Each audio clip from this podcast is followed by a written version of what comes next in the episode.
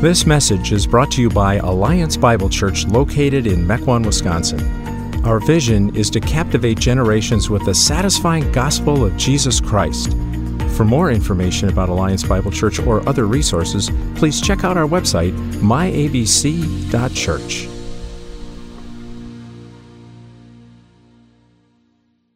Anticipation was building. Something that felt reminiscent of childhood, that giddy feeling you get as a boy when company is coming over, was beginning to bubble up inside of him. Because after all, when you finally get to see your brother after years of him being gone, you get excited. And in that excitement, you plan ahead. You know exactly where he's gonna sleep. You know what you're gonna do after he gets done and you get done with your work for the day. You know what you're gonna eat and where you're gonna go and the places that you're gonna show him, the things you're gonna encourage him to try. You get excited. And you know he's excited too, because after all, you live in a palace, literally a palace. Sure, it's not yours, but it's still a palace. And you get to live there. He gets to hang out with you there. This is a palace that's bathed in brilliant blues and reds with impressive mosaics along the halls and amazing colonnades in front of you. Colonnades that shout, Money lives here, power lives here, a king lives here. And as you walk towards the gates and the scent of frankincense and fresh baked bread begins to waft through the air, you know this is gonna be good. No, you know this is gonna be great.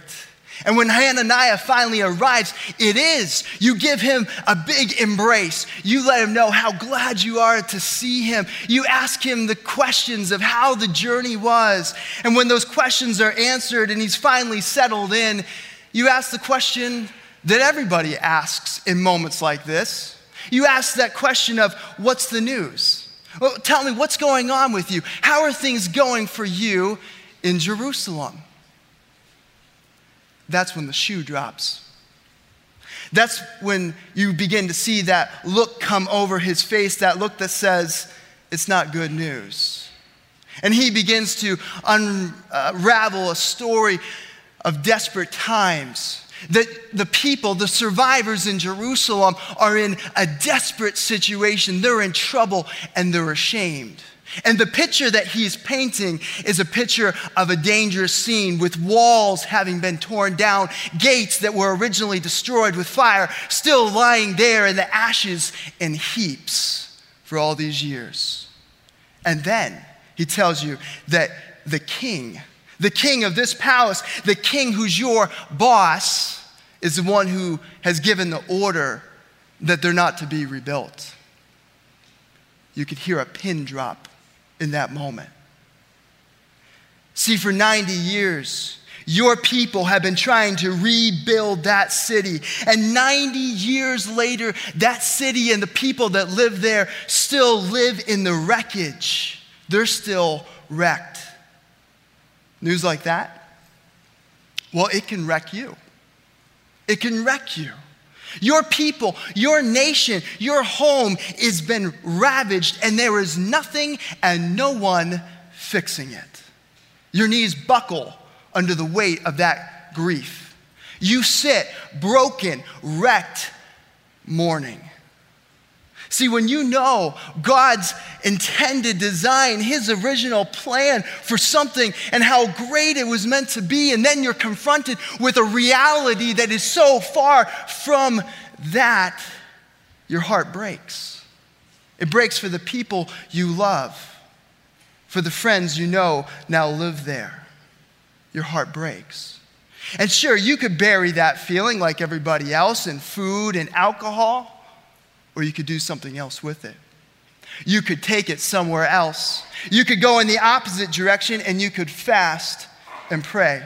You could go without instead and spend that time calling on God through the tears. And far from a God, how could you let this happen kind of prayer where you rail against his justice, instead, what erupts out of your heart is, Oh Lord, Oh, Yahweh, God of heaven, Great and awesome God who keeps covenant and steadfast love with those who love him and keep his commandments. Let your ear be attentive and your eyes open to hear the prayer of your servant that I now pray before you day and night for the people of Israel, your servants.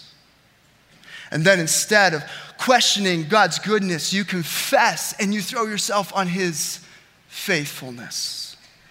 Because even in the midst of sorrow and brokenness and feeling wrecked, you press deeper into his faithfulness because you know who your God is. All the while, you're serving a man, a man who is standing in the way of your people's safety. And slowly, days turn into weeks, and weeks into months as you pray and you wait. It's right there, at that point, that we find our man, Nehemiah, this morning.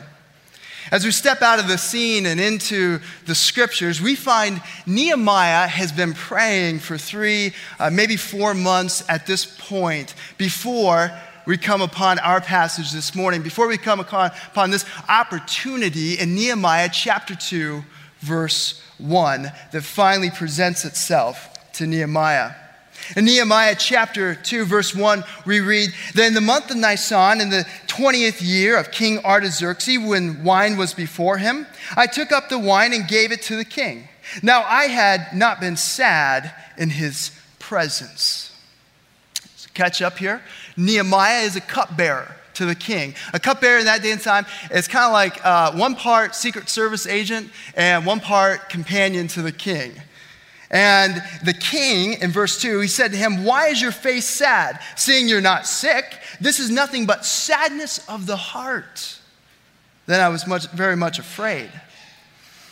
After months of sorrow, Nehemiah here, he accidentally lets his guard down. His sorrow is showing. And kings in that day and time, they tended to have one way relationships with their servants. Uh, you were not to burden them with your problems. Literally, in that culture, as a cupbearer, as you would serve them, you would not even breathe on them. You would put your hand in front. This was a one way relationship. But the king asks him about his problem, his sorrow. And Nehemiah here, he's afraid, but he's more afraid not of just breaking protocol, but of telling the truth.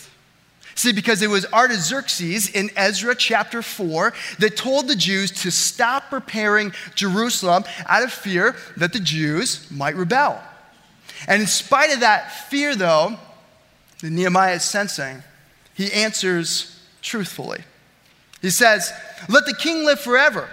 Why should not my face be sad when the city and the place of my father's graves lies in ruins, and its gates have been destroyed by fire? Then the king said to me, What are you requesting? So I prayed to the God of heaven. Now remember that, underline that, that right there. Verse 5. And I said to the king, If it pleases the king, if your servant has found favor in your sight, that you send me to Judah, to the city of my father's graves, that I may rebuild it. I don't know about you, but there haven't been a lot of times in my life when I asked my boss or my coach uh, if I could do the exact opposite that they had just said to do. And then, more than that, ask them that question in public. And then go ahead and ask them for their help to go on and do what they told you not to do. that's a very rare request indeed, but that's what unfolds here in verse 6. The king, and the king said to me, the queen sitting beside him, How long will you be gone, and when will you return? So it pleased the king to send me when I had given him a time, and I said to the king, If it pleases the king, let letters be given to me, to the governors of the province beyond the river, that they may let me pass through until I come to Judah. And a letter to Asaph, keeper of the king's forest, that he may give me timber to make beams for the gates of the fortress of the temple, for the wall of the city, for the house that I shall occupy. And the king granted me what I asked. Why? For the good hand of my God was upon me. I want you to realize something God uses the broken. God uses the broken.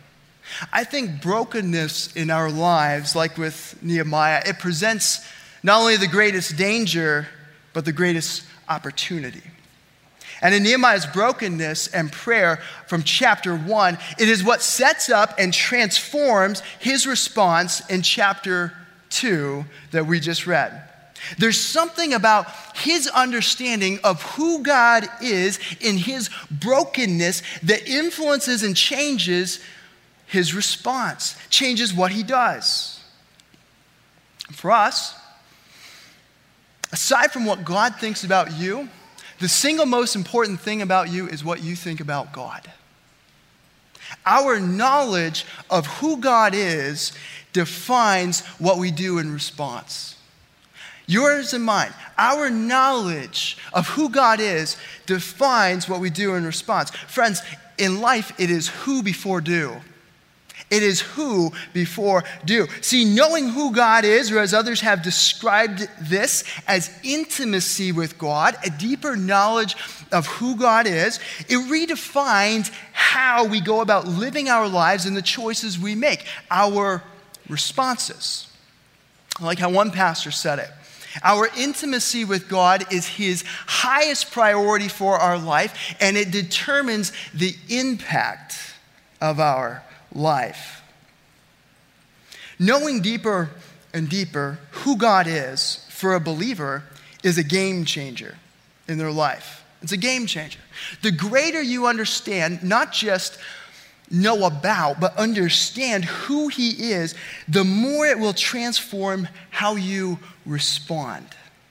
Even in, and I would say maybe especially in, the more difficult circumstances, when we are seeing people suffer, when we have a fear of someone, when we maybe have even a, a dream of something we would love to do, but we're not so sure it's ever going to happen, or in dealing with past choices that were wrong and they involved others. Let me tell you, your understanding of who God is, it affects your responses to each of those issues.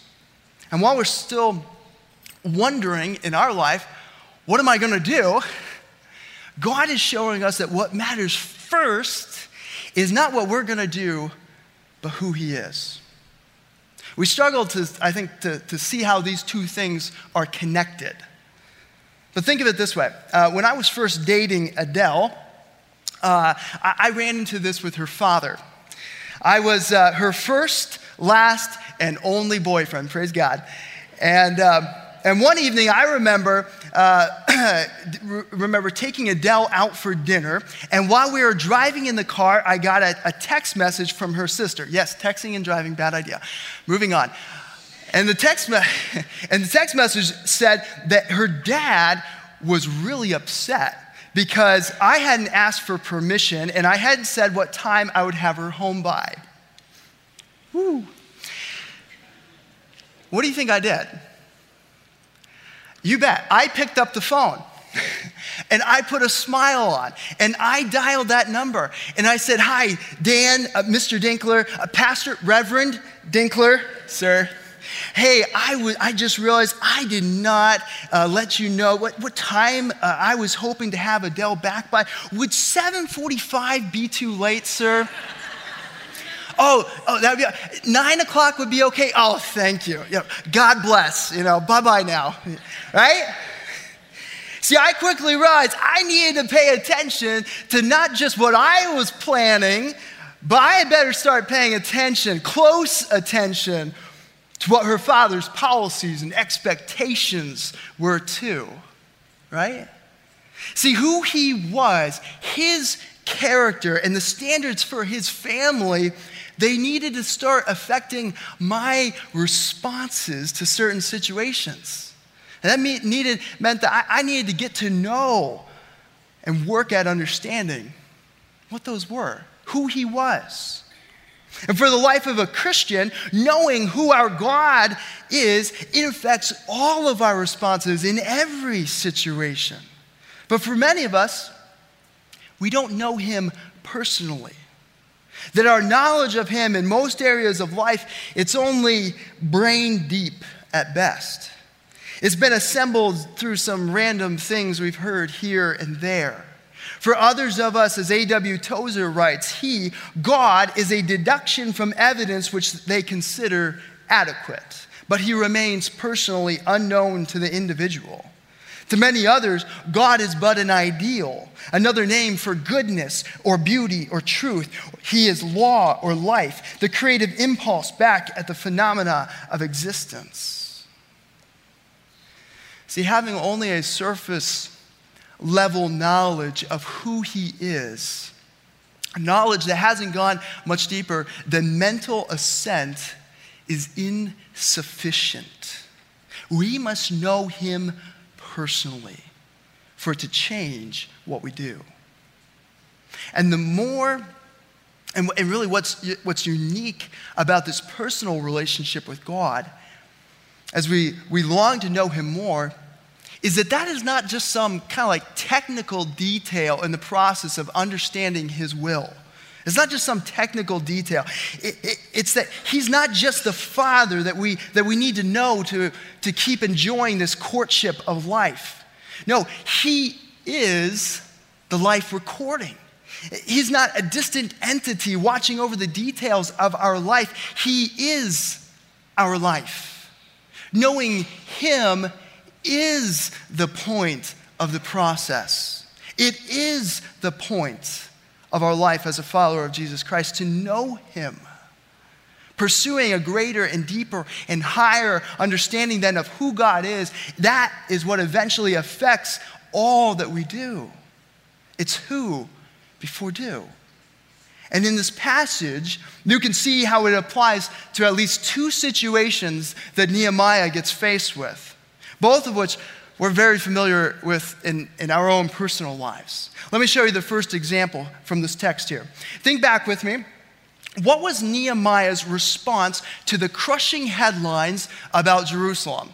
Oh, we find it back in verse 4. It was, As soon as I heard these words, I sat down and wept and mourned for days. And I continued fasting and praying before the God of heaven. The first example is comfort in brokenness. Now, if you think about it, his response here, Nehemiah's response, is kind of odd. I mean, Nehemiah, his parents, and his grandparents had probably never even seen Jerusalem. So, why is he so brokenhearted? I mean, you and I, we hear news reports all the time of major problems in cities across the world, and we're not in tears over it, right? Is it just a big softy? What, what's, what's going on here? No. What we see from Nehemiah's response in his prayer is that he knows the role that God had for Israel to play. That, that in God's heart, that the place of Jerusalem as a city and as a temple had a special place. And so he's broken here precisely because he does know who God is. He's broken for the right reasons. And so he turns to God for comfort in that brokenness. Now, think about it. When you and I get upset at traffic or the news or the kids or finances or whatever, and we respond by cutting somebody off or by degrading some human being or by yelling or worrying or drinking, what does your solution say about your problem? Ask the question what is my solution, what does my comfort say about why I'm broken, about why I'm upset? What is it saying? This is a really small example for myself, but I, I, realized, I realized a couple weeks ago that I had started to pick up this habit that when I get a, um, a, a, really, you know, not necessarily a nasty gram email, you know, I never get those as a pastor, but, uh, you know, I get a hard email, a distressing email, I notice that I started to flip over to a news headline or something, anything, uh, a quick distraction, not long, maybe 60 seconds. But a week ago, I suddenly did that on reflex. And the counselor side in me is going, well, that's an interesting development, right? And not the good kind of interesting development, right? Because what am I doing? I'm treating my frustration with a distraction to bury it. I'm treating my frustration with a distraction. What are our sources of comfort, though? What are they saying about why we're upset? Why we're really upset? What are we turning to in the midst of that that points to why we are broken in that moment? What might that message be whispering? That maybe this is a really difficult problem where you see yourself as being on your own, that you have to figure it out all by yourself. See, if our knowledge of God is only a brain deep knowledge, we won't look to Him for comfort in that moment, or at least not for very long.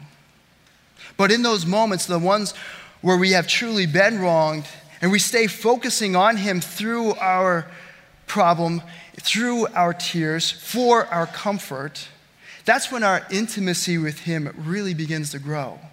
And it keeps us from making idols out of even the good sources of comfort in life, as long as He is the first, the premier source of comfort that we turn to in our brokenness.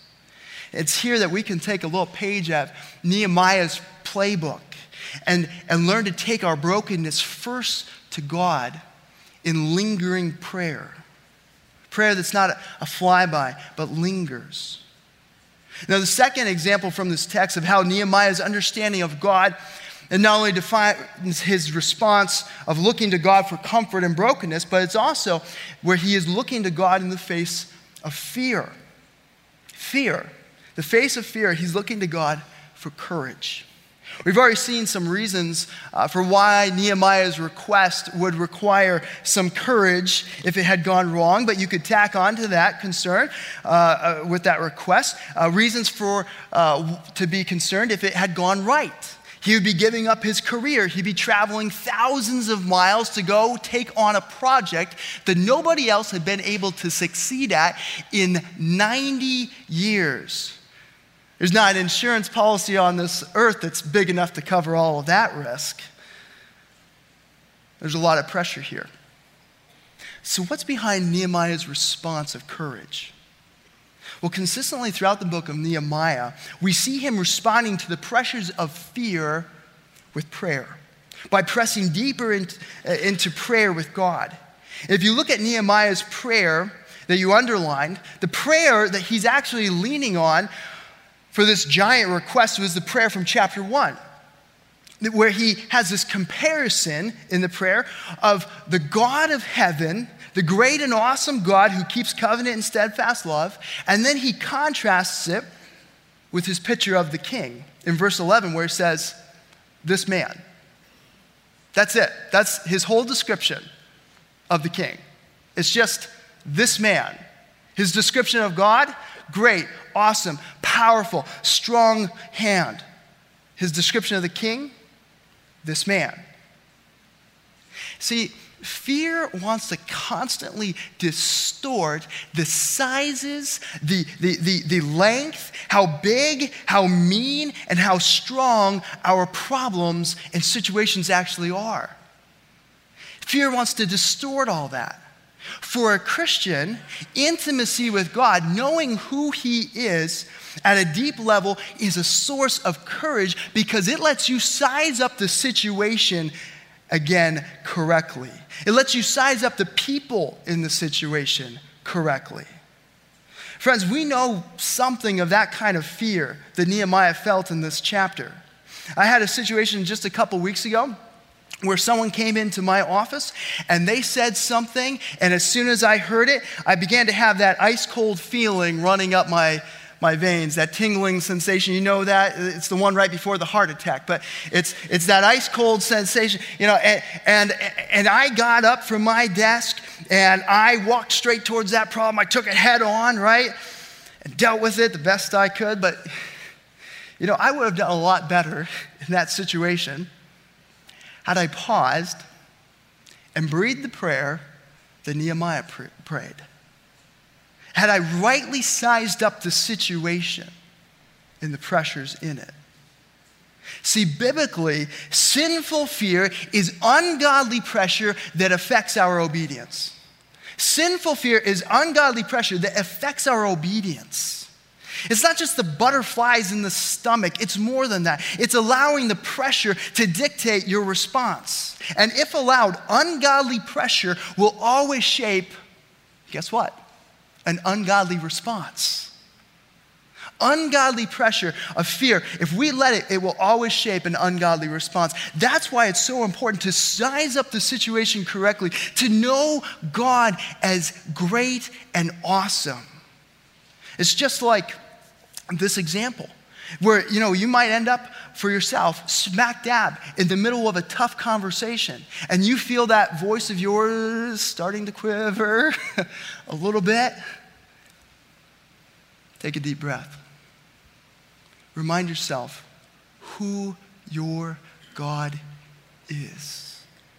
Lean on a prayer life where you have consistently sought God as the one who is great, who is awesome, who is powerful, and more, so that you don't respond in fear. Ask yourself Does my prayer life, does, does your prayer life elevate your view of God?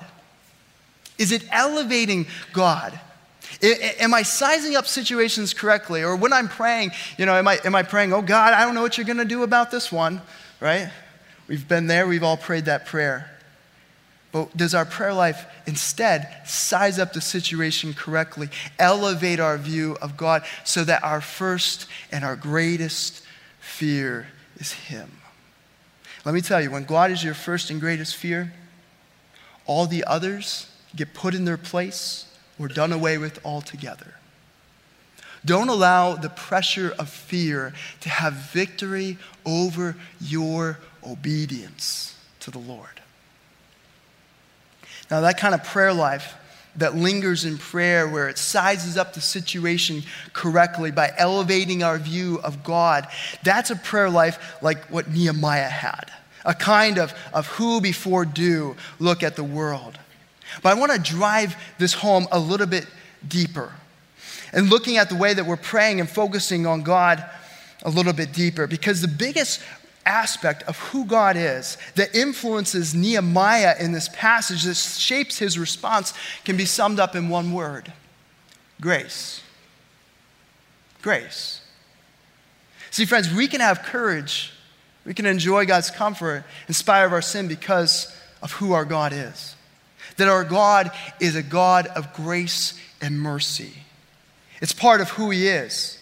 Now, don't miss this, friends. See, Nehemiah is known and loved for his leadership abilities, his administrative qualities, his abilities to plan, to delegate, to navigate, to cast vision. And I know our congregation is filled with leaders, and doubtless, if you knew the book of Nehemiah uh, much before coming in here, you were familiar with it in the same way that I was as a leadership manual for leadership purposes.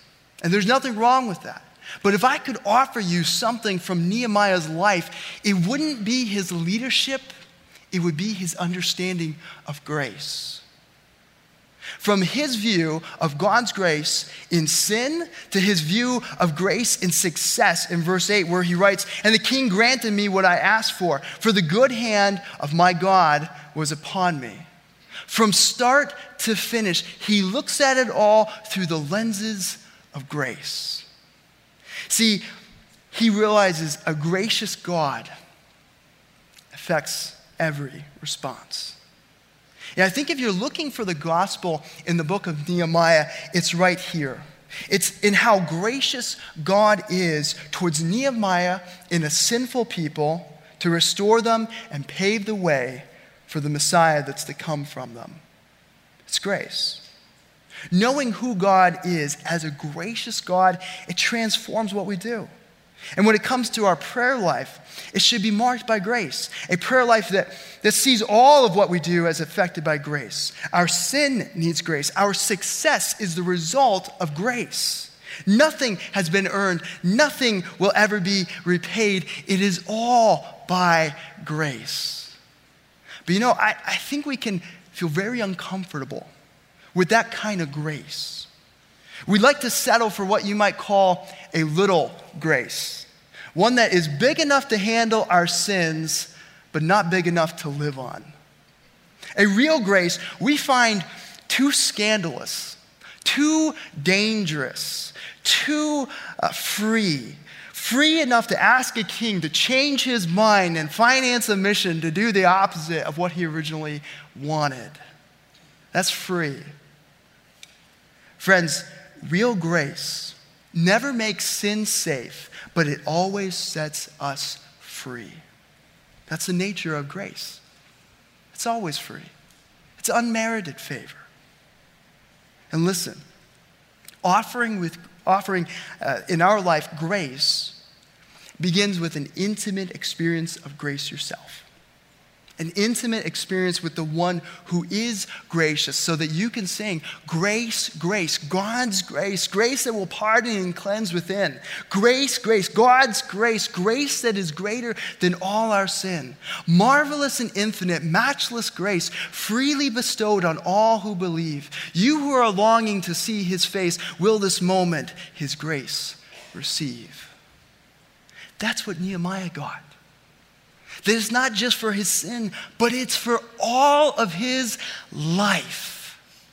It's all by grace. And that's what's offered to you and me this morning. That all we do in our lives, the comfort we receive, the courage we display, that it is all shaped by the gracious who that our God is. And the deeper and more that we grasp that truth of who He is, the more it will shape all that you and I ever do. Amen? Let's pray. Father, we are in desperate need of your grace. God, we recognize that it is by your grace that we're not just saved, but it is by your grace that we enjoy the life that you saved us to. God, we understand that your favor can never be repaid. And for those of us in here this morning, Lord, who maybe is hearing a message of grace and we grew up with a message that you've got to earn it.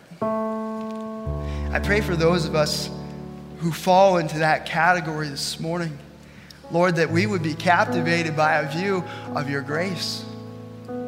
That in response, that we would have faith that we would grasp it, we would take hold of it, what is freely offered through your cross, that we now receive.